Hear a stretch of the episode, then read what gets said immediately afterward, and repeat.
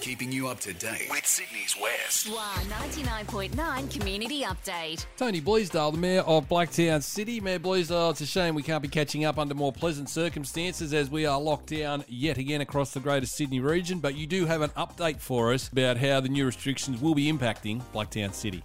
Look, I think it's important to say at the start, we're all now under the stay at home restrictions due to the rapid spread of COVID 19. So, mate, we've been here before. Uh, we all need to take care of each other. We know the process, and of course, Council, Blacktown City Council, will maintain all our essential services. Garbage will be collected, and cleaning services will be maintained. However, mate, there's a whole range of facilities that we're going to have to close, and we've closed. Council's Customer Information Centre closed. Libraries closed. Blacktown Plant and Nurseries closed. Leisure centres, swimming pools, aquatic centres, community centres, the Leo Kelly Arts Centre, the Athletics Centre, and of course, mate, no organised sporting competitions allowed. So parks and res- reserves remain open, but for exercise only, and no groups of more than nine. Our early kids uh, learning centres will remain open, but check with your centre, you know, where your kids go.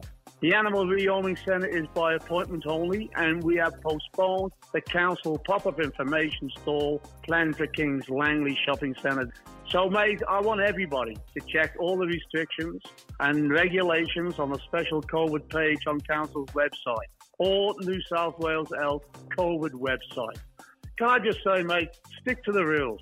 Keep your social distance, get immunised, wash your hands and get checked. If you have any flu symptoms, mate, get them checked out. So, look, we're all in this together. Who would have believed? But nevertheless, we can win this one.